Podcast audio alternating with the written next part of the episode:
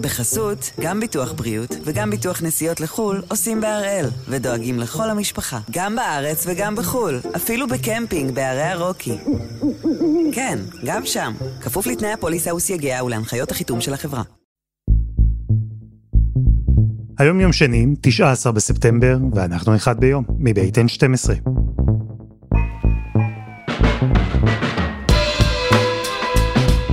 אני אלעד שמחיוף, ואנחנו כאן כדי להבין טוב יותר מה קורה סביבנו, סיפור אחד ביום, כל יום.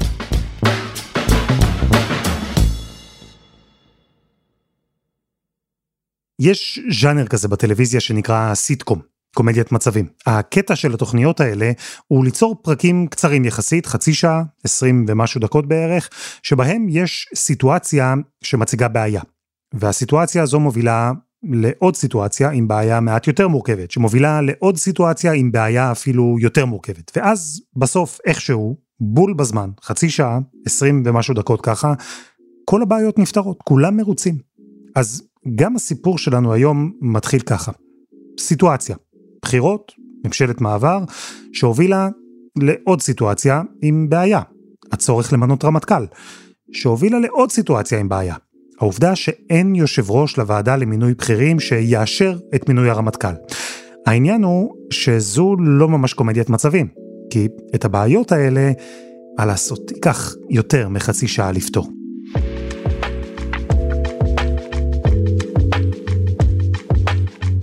אז הפעם אנחנו עם המאבק של האיש שיכול להכריע מי יהיו נושאי המשרה הבכירים במדינת ישראל.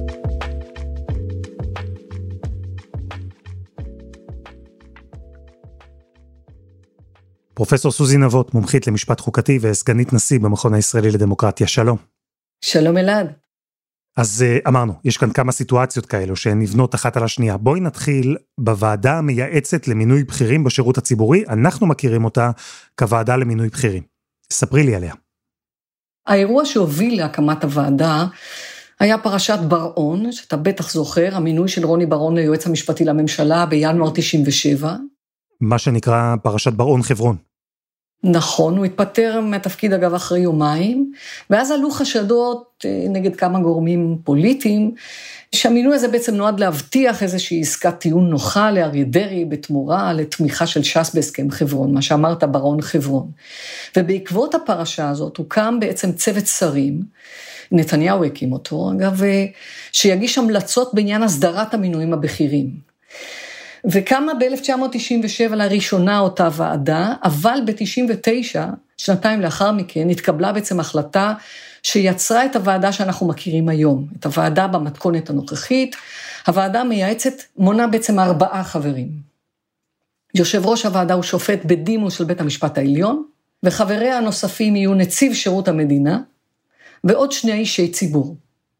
הם בודקים בסך הכל שבעה תפקידים, וזה אומר שהם לא יושבים כל שבוע. זה יכול להיות שהם לא יושבים גם שנה ושנתיים. הם בודקים את, את, את ההתאמה מבחינת טוהר המידות של הרמטכ"ל, של מפכ"ל המשטרה וראש המוסד וראש השב"כ, נציב שירות בתי הסוהר, נגיד בנק ישראל, והוסיפו בסוף גם את המשנה לנגיד בנק ישראל, זה הכל. ואת כל בעלי התפקידים האלה, אותם שבעה, הוועדה בוחנת את uh, טוהר המידות, זה אמרת, הם בודקים עוד משהו? התאמה לתפקיד, קורות חיים? רק דבר אחד, וזה טוהר המידות. האם יש איזושהי בעיה או התקבל איזשהו מידע בנוגע לבעיית טוהר המידות. היא לא בודקת כישורים, היא לא בודקת התאמה, היא לא בודקת האם יש מישהו טוב יותר לתפקיד. את זה עושה הממשלה, אלה מינויים של הממשלה.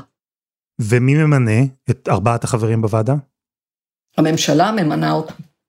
אז זה מעלה אצלי כמה שאלות, כי אמרת שמטרת הוועדה הייתה אה, לנתק בצורה כזו או אחרת את הליך המינוי של הבכירים מהפוליטיקה, אפרופו פרשת ברון חברון. ועדיין, נכון, יש ועדה, אבל הפוליטיקאים הם אלו שממנים את החברים שלה. זו אולי לא הדרך הכי אידיאלית להתמודד עם העניין. אני, אני לא בטוחה שזה לא אידיאלי, ואני אגיד לך למה. אתה מבטיח את העצמאות אה, לא רק באמצ... אה, באמצעות המינוי של הממשלה. למשל, דווקא תקופת הכהונה שלה, שמונה שנים, ללא אפשרות הערכה, זה מה שהממשלה קבעה. מה בעצם התקופה הזאת מלמדת אותנו? קודם כל זו תקופת כהונה שנחשבת חריגה. היא נקבעה במיוחד כדי לשמור על עצמאות הוועדה כשומרת סף. זאת אומרת, החברים לא מתחלפים עם הממשלות, שאם הם היו מתחלפים עם הממשלות, אז אולי אפשר היה לומר שהיא פוליטית, אבל החברים לא מתחלפים עם הממשלות. ולכן, אוקיי, צריך להיצמד לרעיון הזה. שמונה שנים זה קשיח, ארוך, חד פעמי, וזה יוצר ניתוק של חברי הוועדה מן הדרג הפוליטי. זאת אומרת, זה לא רק הממשלה הזאת שיוצרת את הזיקה, ההסדר עצמו הוא זה שיוצר. ונכון לעת הזו, נכון לעכשיו, מכהנים בוועדה שלושה חברים, שהם מונו כולם באוקטובר 2018, והם מונו לתקופת כהונה אחת קצובה של שמונה שנים. עד מרץ היה לנו ארבעה חברים, היושב ראש היה גולדברג, אבל הוא נפטר. ובגלל שהשופט גולדברג נפטר, השופט בדימוס של בית המשפט העליון, אז נוצרה הבעיה.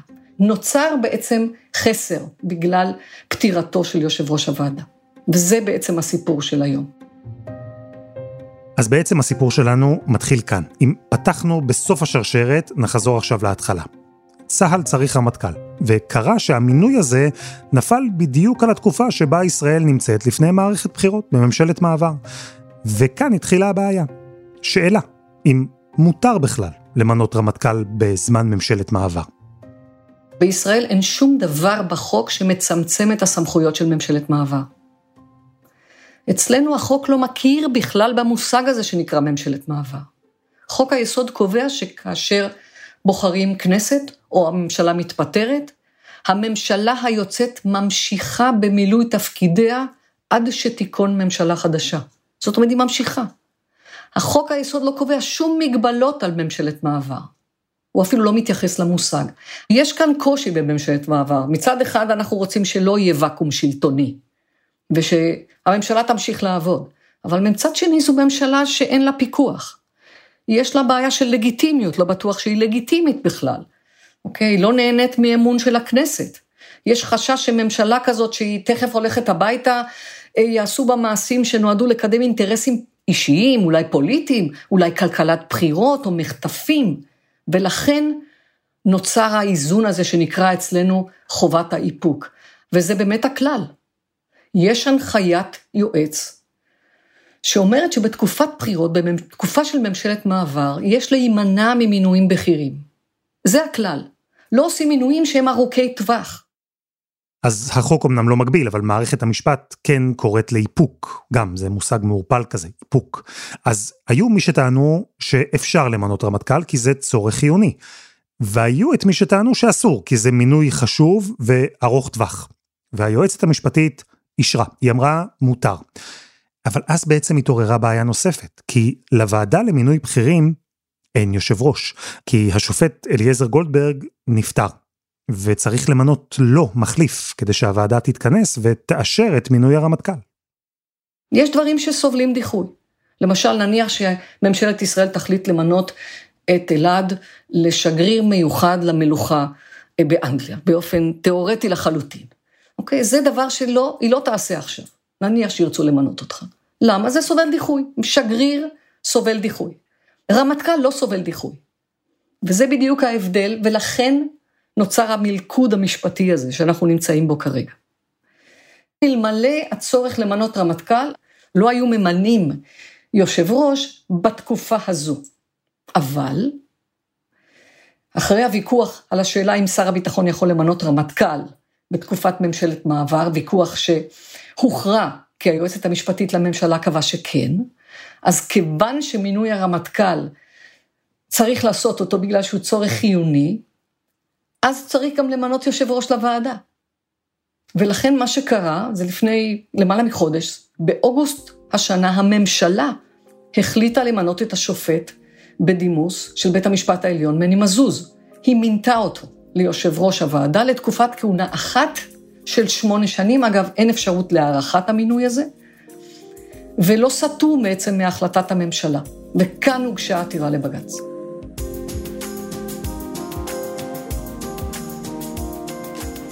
בלי אישור למינוי של השופט בדימוס מני מזוז, אין יושב ראש ועדה למינוי בכירים. בלי יושב ראש ועדה למינוי בכירים, אין אישור למינוי הרמטכ"ל. כשכל זה קורה בזמן ממשלת מעבר, אז כן, כל הסיטואציות האלה, אותה בעיה שנבנתה על בעיה, שנבנתה על בעיה אחרת, אז הכל מגיע לבג"ץ. אבל קודם חסות אחת, וממש מיד חוזרים.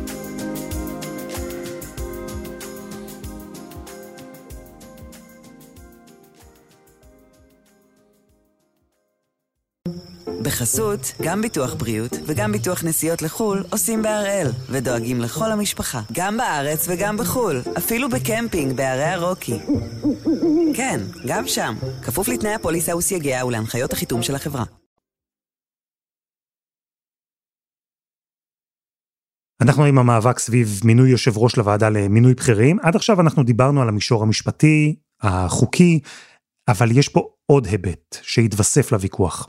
יובל הראל, כתב המשפט של N12, הסיפור בעצם הפך לפוליטי במוקד, אולי במיוחד היועצת המשפטית לממשלה.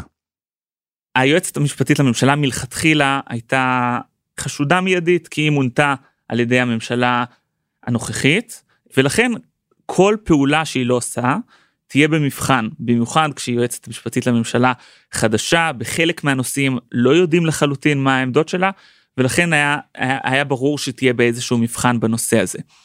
אז הגיעו שלושה מינויים, אחד הכי מרכזי שזה מינוי רמטכ"ל, מינוי יושב ראש לוועדה המייעצת למינוי בכירים שהוא הכרחי לצורך האישור של המינוי של הרמטכ"ל, ועוד מינוי שלישי שהוא מן הסתם פחות דחוף, שזה מינוי מפקד לגלי צה"ל, אבל שלושת המינויים האלה עוררו איזשהו שיח, מכיוון שבעצם השניים הראשונים היועצת המשפטית לממשלה אישרה לבצע, ואת המינוי השלישי היא לא אישרה. עכשיו למה זה עורר אה, הרבה ביקורת?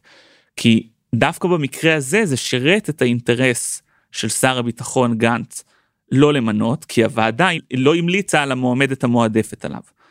עכשיו היועצת המשפטית לממשלה הביאה כמובן כל מיני אה, נימוקים בהקשר הזה, שיש אה, דחיפות אה, מיידית במינוי של אה, רמטכ"ל ולכן חייבים לעשות את זה עכשיו. ובמפקד גלי צה"ל כמובן הדחיפות היא פחותה. וכנ"ל לגבי יושב ראש ועדה למינוי בכירים ששם הדחיפות היא מטבע הדברים בגלל שהמינוי הזה הכרחי כדי לאשר מינוי רמטכ"ל.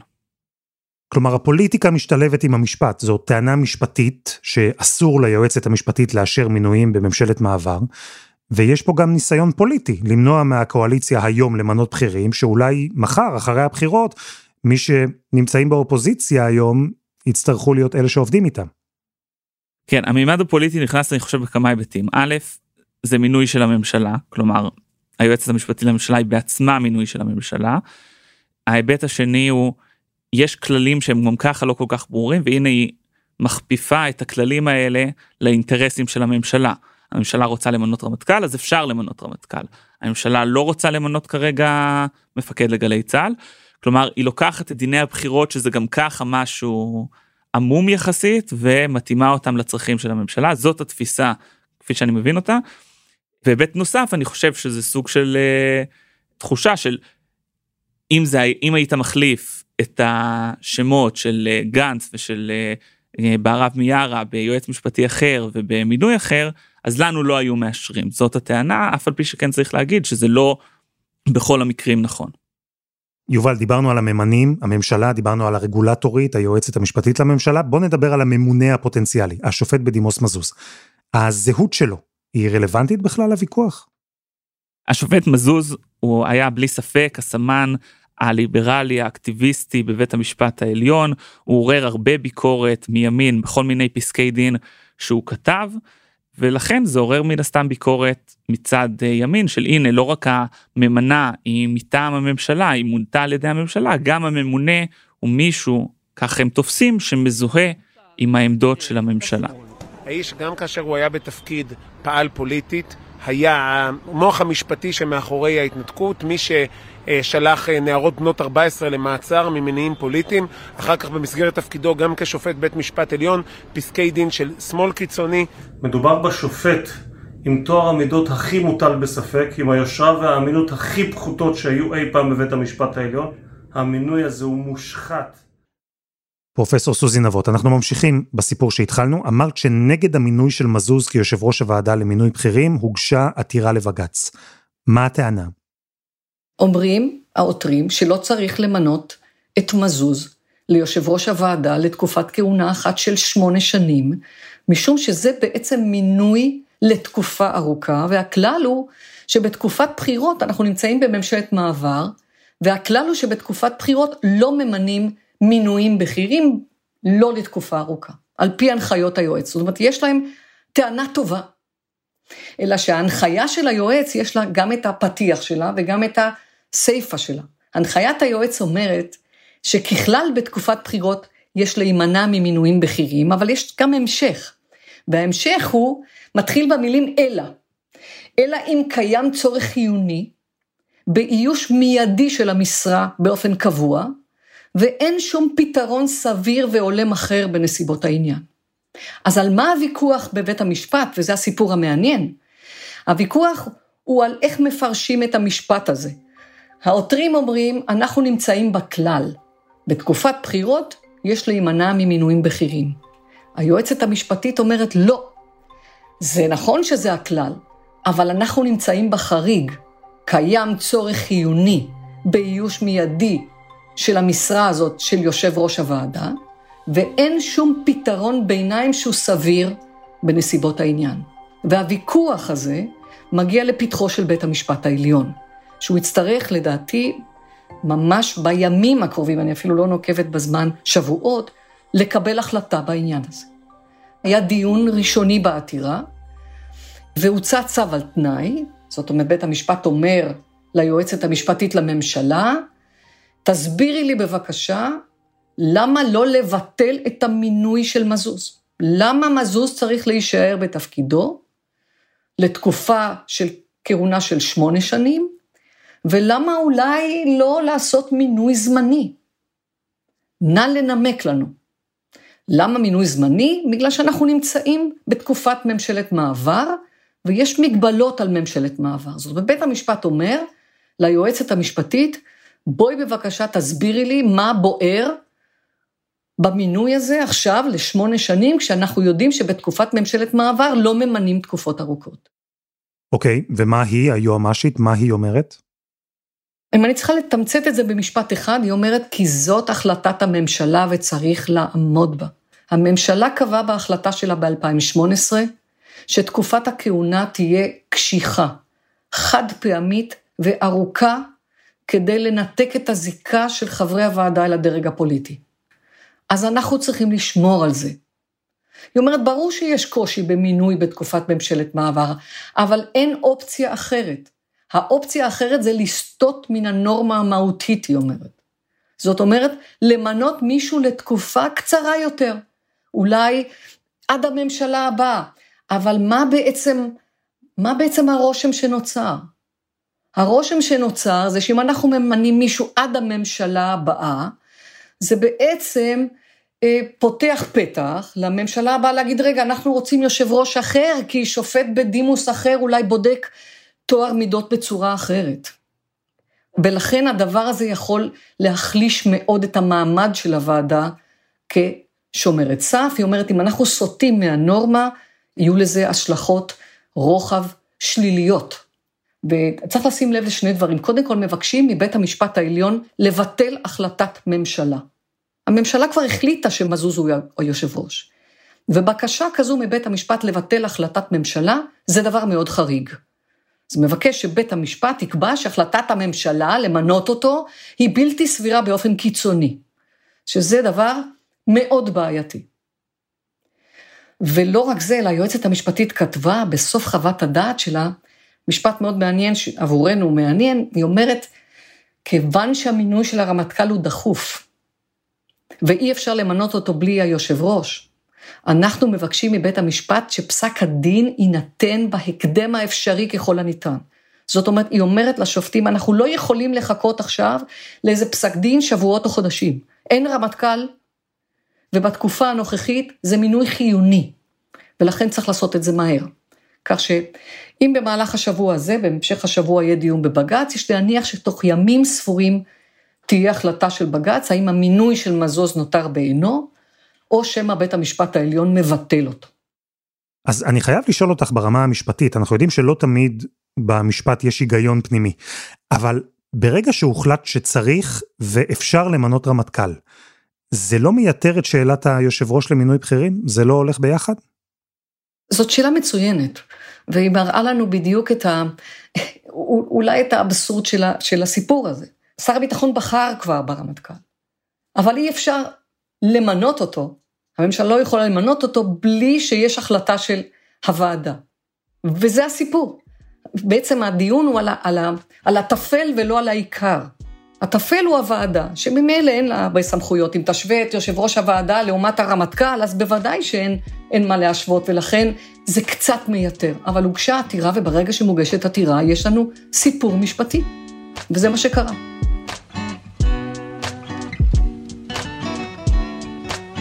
פרופסור סוזי נבות, תודה רבה. תודה, שמחתי מאוד, אלעד. ותודה ליובל הראל.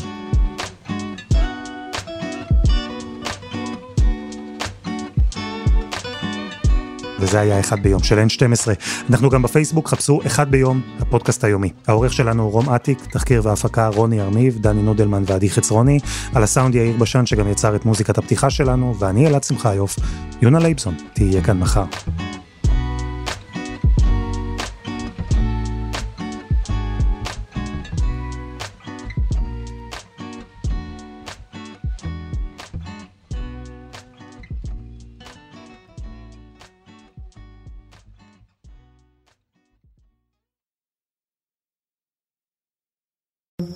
בחסות, גם ביטוח בריאות וגם ביטוח נסיעות לחו"ל עושים בהראל, ודואגים לכל המשפחה, גם בארץ וגם בחו"ל, אפילו בקמפינג בערי הרוקי.